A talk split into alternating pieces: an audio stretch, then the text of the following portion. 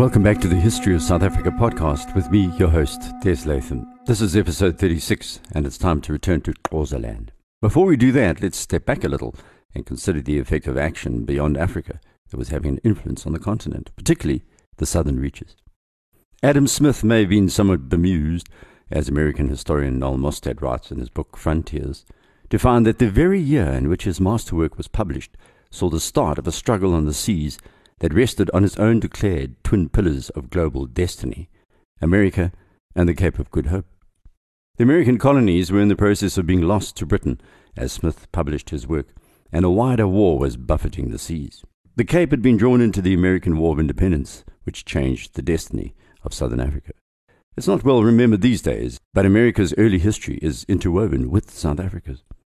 It invested in the Cape a new and lasting significance. Possession of Cape Town had never been considered by the British or even the French, but by the last quarter of the 18th century, that was going to change. It was crucial as the battle for India intensified, along with the need to control trade to the east from Europe. As Britain lost America, it sought India and, by default, the Cape. It became a maritime focal point, along with the Caribbean, Gibraltar, and Malta. Controlling the seas around these places meant the nation state had a dominant strategic position. The Cape was going to retain its value through to the mid 20th century, and this was going to accelerate matters in South Africa. By the 17th century, the Portuguese, Spanish, and Dutch had had their turns at mastery of the seas. Now it was France and Britain seeking to seize the oceans for their national interest. Europe's transoceanic ascendancy is one of the astonishing stories of human development over the past 500 years. However, for many in Africa, Asia, and America, it would bring misery, slavery, and exploitation. The first factories were actually the name given to East Indiaman ships laden with spices, tea, calico, cotton, silk, ivory, dyes, saltpeter, and other treasures, which picked up the changing monsoons for the voyage down the Indian Ocean and round the Cape. Competition between France and Britain became fiercely centered on three points North America, the Caribbean, and India. Then it became an unceasing belligerent battle for ultimate supremacy in the New World and the East. They fought in America for its virgin territory, in the Caribbean for a tropical empire of sugar, rum, tobacco, and cotton, and in India for its rich trade and for its position in relation to China. The affirmation of British naval pride in this century was symbolically created in the anthem Rule Britannia, which was composed in 1740. Bourbon France had the successor to Richelieu and Colbert in the Duc de Choiseul, who reorganized the French navy, then signed a treaty of alliance with the rebellious American colonists in 1778. After Britain lost America, it increased its interest in the Caribbean and the Indian Ocean. The tropical plantations needed slaves, and they were reaping enormous riches in sugar, rum, and cotton. Textile exports from Britain multiplied ten times between 1750 and 1770. Raw cotton came from the West Indies, and the French began taking these islands from the British one by one. England was now in trouble because Spain had allied herself with France in 1779, and Holland broke a 100 year old entente when she joined the alliance against Britain in 1780. The American War of Independence was a world war. The entry of the Dutch into the war on the side of the French meant the Cape was no longer neutral. Plans for its seizure were set in motion in London, and the French were informed through spies. So from March 1781, the French began sending large naval squadrons through Table Bay. Up to now, the British controlled island of St. Helena was more practical for the English. The Cape was a problem for the heavy, slow ships of the time, but strategically and suddenly, the tip of Africa turned into an extremely important port. Violent winds and a difficult anchorage had never endeared the Cape to seamen, except in emergencies or for strategic reasons. The British felt more was achieved by staying with the trade winds all the way up to St. Helena after rounding the Cape. The island was halfway up the South Atlantic after all and closer to home. The French preferred Mauritius, and to be quite blunt, who wouldn't? It was roughly in the same position to St. Helena, but on the other side of Africa, the east. Neither St. Helena nor Mauritius, though, were capable of supporting the fleets and garrisons required. Ironically, both St. Helena and Mauritius drew provisions from Cape Town. So South Africa's infatuation with Mauritius is really not a new thing, honeymoons aside. By capturing the Cape, the British would give themselves a crucial fortified base on the sea route to India, but would also be able to limit the usefulness of Mauritius for the French. If the French controlled Cape Town, the reverse would be true, and St. Helena would be in a spot of logistic bother. Command of the French squadron was given to Bailli Saint-Tropez de Suffren, by all accounts a remarkable sailor, although described as vast in girth, sloppy in personal habits, and suffering from a bad temper. But he was easily the best sailor of his generation, better than any British person at the time. Later, Napoleon was to exclaim, Oh, why did he not live in my time? I could have made him our Nelson, and affairs would have taken a different course. Bailli Saint-Tropez de Suffren was given the task of seizing the Cape of Good Hope. Opposing him was Commodore Johnston, commander of the British squadron. He had been chased out of America, where Congress said he was incompatible with their honor. Commodore Johnston was not well liked within his own navy, largely due to his propensity to order acts of violence against his crew. Both the British and French tried to disguise their intentions when it came to Cape Town. First, Johnston sailed from Britain on the 13th of March, 1781, with a fleet that was supposedly tasked with securing Gibraltar. Apart from his fighting ships, Commodore Johnston had 35 armed transports packed with troops. His French adversary, Suffren, sailed nine days later with troops supposedly bound for the West Indies. Both fleets broke off from their respective routes as soon as they were beyond the sight of land and headed south to Cape Town. Unfortunately for both commanders, but particularly the British, they both planned to water at the Portuguese colony of the Cape Verde Islands.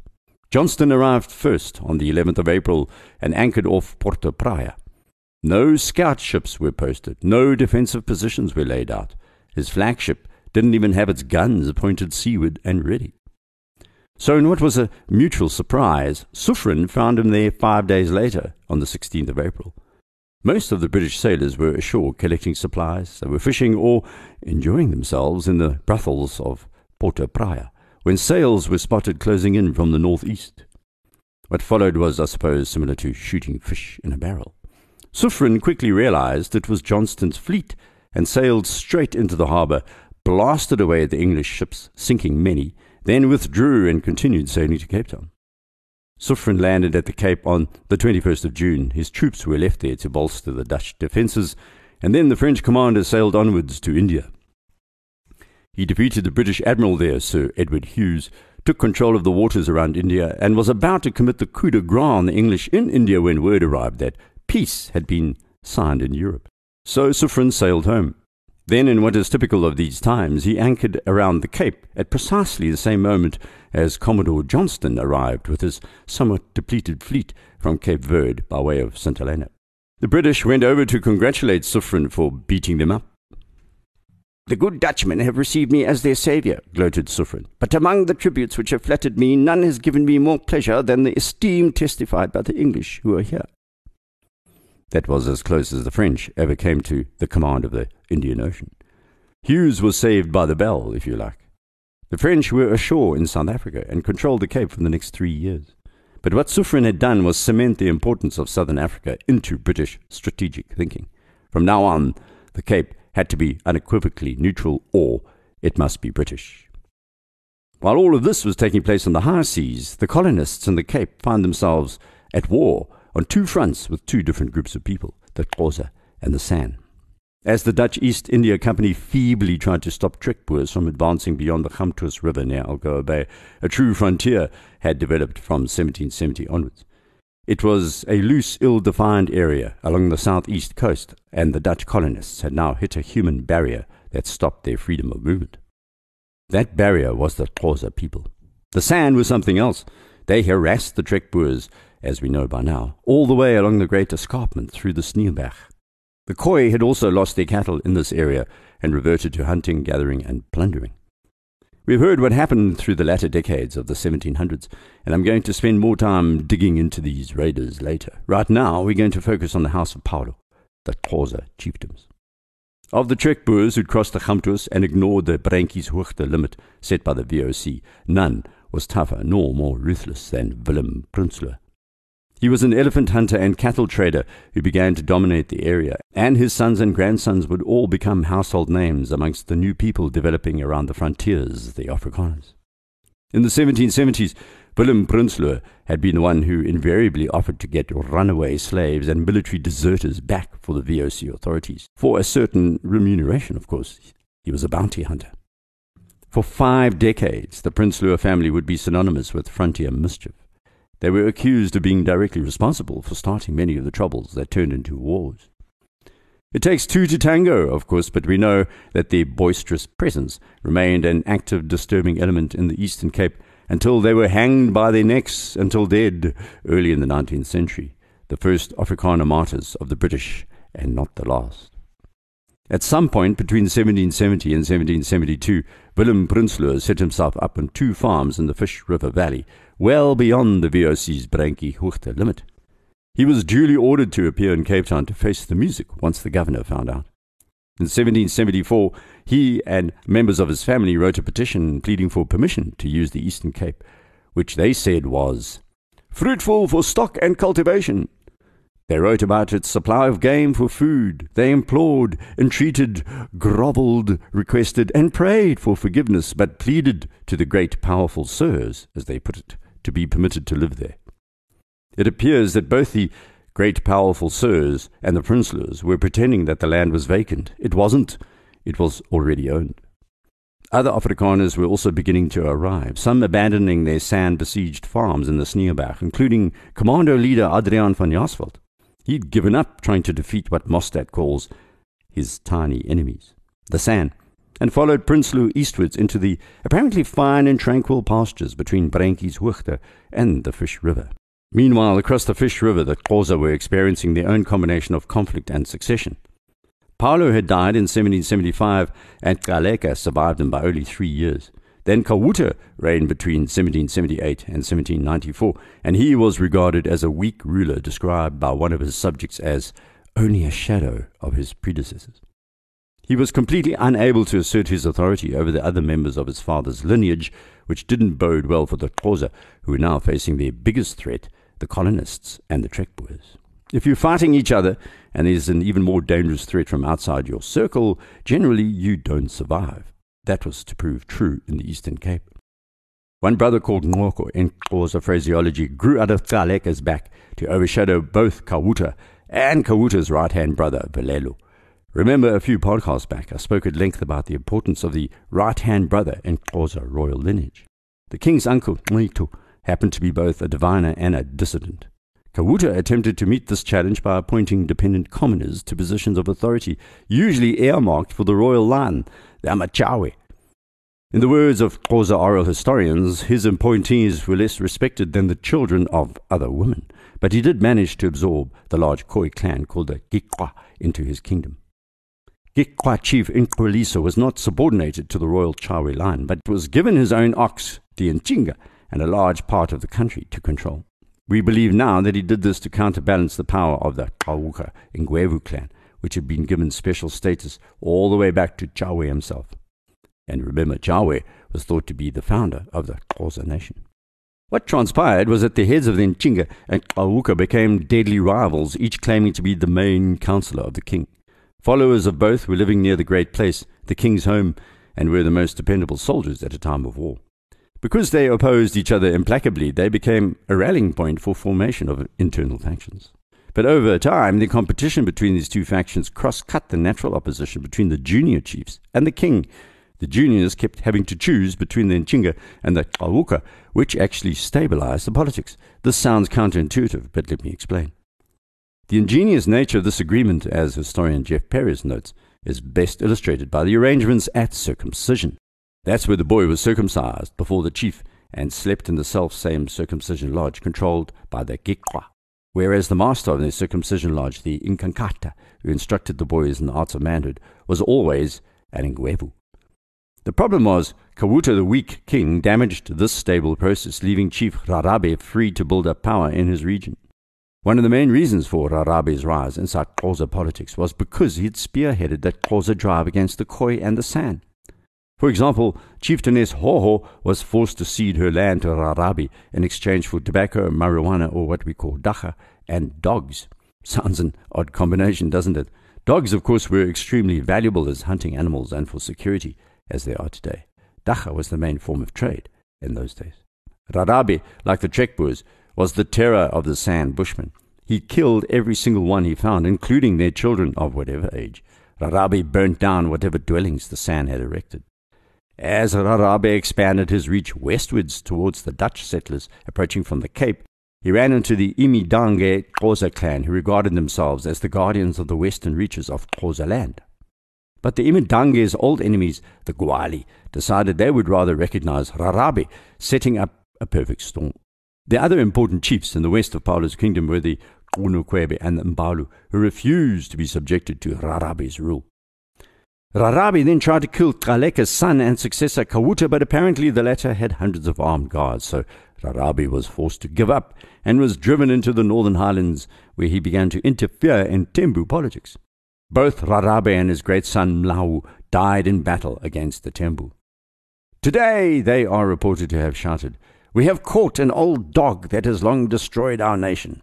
Still, Rarabe's reputation stands high amongst his people, although his illustrious life ended in defeat. What was going to happen was his son, Ndlambe, would build on his father's name. He was the true architect of Rarabe's greatness. The problem for Ndlambe was his older brother had fathered two children before he died. Ntumbu was liked by the king's councillors, but Ngqika was liked by Ndlambe, and both were too young to rule. After some debate, Ndlambe's choice, Ngqika, won out, and Ndlambe then ruled as regent for the youngster. Now it was time to take aim at the other Western Xhosa chieftains, and Ndlambe didn't waste time. First to go, of course, were the Imidange. Ndlambe killed their chief and drove them west of the Fish River, and here's where the Trek and the Xhosa began to butt heads. The Imidange fled slap bang into the Boers of Agterbruintjieshoogte. The Trek Boers were not impressed and managed to co-opt Xhosa chiefs Gwali and Ntinde, who lived west of the Fish River. The Boers and the Xhosa chiefs then attacked the Imidange in what became known as the First Frontier War of 1779 to 1781. The chief of the Imidange fell by a stratagem. He and some followers were enticed into picking up pieces of tobacco strewn at their feet. Then the Boers shot them. Not very subtle, the remaining senior leader, Bangela, then led the Imidange until they disintegrated shortly afterwards. As you can see, this is not a story of the settlers acting alone. They were involving themselves in Xhosa business and succession. They were working with clans who themselves were fighting other clans. Modern politicians love simplifying these things, but the late 1700s was anything but simple. By now, Ndlambe's main rivals were the Qunuquebe under Chaka, not to be confused with Shaka, and his son Kungwa. Ndlambe defeated the Qunuquebe three times, driving them westwards and deeper into the Cape Colony. What the Qunuquebe managed to do was survive three times by recruiting Khoi from the west of the fish to help in their fights eastwards. This all sounds confusing, perhaps anarchic, and it was. In 1780, Rarabe had proposed an alliance between himself and the Dutch in the Cape. He was highly aware of how the Trek Boers could assist him against the Imidange, and during meetings with Dutch officials, he would often speak of the Imidange as rebels. Because the Dutch had their own problems with rebels, they understood Rarabe's position. Hearing of his complaints was the newly arrived Adriaan van Jaarsveld, and he requested they meet. Rarabe missed this meeting for an unknown reason, but things were moving ahead. Two years later, Rarabe met Trekboer Barend Lindeque, who was a lieutenant in the Dutch militia. It was now 1793. As Rarabe's men and a Trek Boer party travelled together on a joint raid across the Fish River, the Trek Boers balked. The small Boer party had lost its nerve and withdrew back across the fish. But it was too late. Provoked by the Boer intervention in their domestic politics, the Xhosa west of the Fish River decided to teach them a lesson. They attacked farms, driving the Trek Boers back beyond the Swartkops River, around 10 kilometers north of modern Port Elizabeth, Gqeberha. The colonial authorities in Cape Town reacted by sending a large commando to teach the Xhosa a lesson in turn, and this became the Second Frontier War of 1793. And this is where the instability of Xhosa politics of the time turned into anarchy. In Ndlambe and the commando forced hostile Xhosa to withdraw towards Xhosa chief Kawuta, the weak and possible safety. But Ndlambe was tracking these Xhosa, and before they could make it across the Kei River, he ambushed them at the Cholomka River, around 35 kilometers south of East London. Their chief Chaka was killed, and another chief Langa was captured. Ndlambe offered to bring Langa to the Dutch Landdrost at Graaff-Reinet, who refused to accept the captive, and then Langa was doomed to die in captivity. Ndlambe was now the most powerful Xhosa chief in the west of Xhosa land, Eyeing this prize was Ngqika, the youngster who had now turned into a man. When Ndlambe, who was his uncle after all, refused to hand over power to Ngqika as natural heir, the boy rebelled suddenly and unexpectedly. Ngqika was only around 18, a little Alexander. He had chafed under his uncle's patronage, and now it was time up for Uncle Ndlambe. The uncle approached both the Tembu and the colonial authorities asking for help, but none was forthcoming, and eventually Ndlambe was defeated by his young nephew. Ngqika began representing himself as the king of all the Xhosa, and the Gcaleka were chased across the Kei to the modern district of Willowvale. Then peace was made. However, this internal squabbling of the Xhosa was not over. A youngster by the name of Hintsa managed to escape from Ngqika's clutches and would cause the new Xhosa king a lot of trouble in the coming years. Ndlambe was taken prisoner, but because he was respected, he was allowed to live. He was forced to remain at Ngqika's great place east of the Fish River, stripped of his power, but allowed a few wives and some cattle. Ndlambe's brother and chief lieutenant, Myaluza, was angry. He had seen how his sibling was treated and began to raid both the Boers and the Xhosa impartially, a kind of equal opportunity rebel. He saw both as his enemy, an interesting statement about early Eastern Cape history. Nothing is simple in South African politics. Ngqika was not going to schmooze the trekkers. He was regarded as highly intelligent and was an imposing presence, and he had a dream to centralize the Xhosa power under his leadership. As you're going to hear, this started out rather well. His early years were dotted with successes, but later these became detrimental when the going got tough and he turned into a spoilt and greedy man. During his golden years, he was something like an eternal king. No other chief could pass a death sentence, for example. And yet, yet he began to falter just as the colonial authorities began to focus on his kingdom. Ngqika often commuted death sentences in exchange for seizing the entire herd of the accused. Private revenge for adultery was forbidden during his tenure, and the payment, yes, you guessed it, was for the offending man to hand over his entire herd of cattle. Ngqika wasn't finished. He extended the custom of isizi, the death dues, where a king usually received a single cow when a commoner died without heirs in the direct line. Instead, yes, folks, Ngqika seized the entire herd. I think you can see a pattern developing here. But the new young king's greed was going to be his undoing. More about Ngqika's wily ways next episode. Unfortunately, we've now run out of time. Please rate the podcast on iTunes you can send me a direct message on Twitter. My handle is at Des Latham. You can also email me through the site desmondlatham.blog or desmondlatham.com. Until next week, Salakati.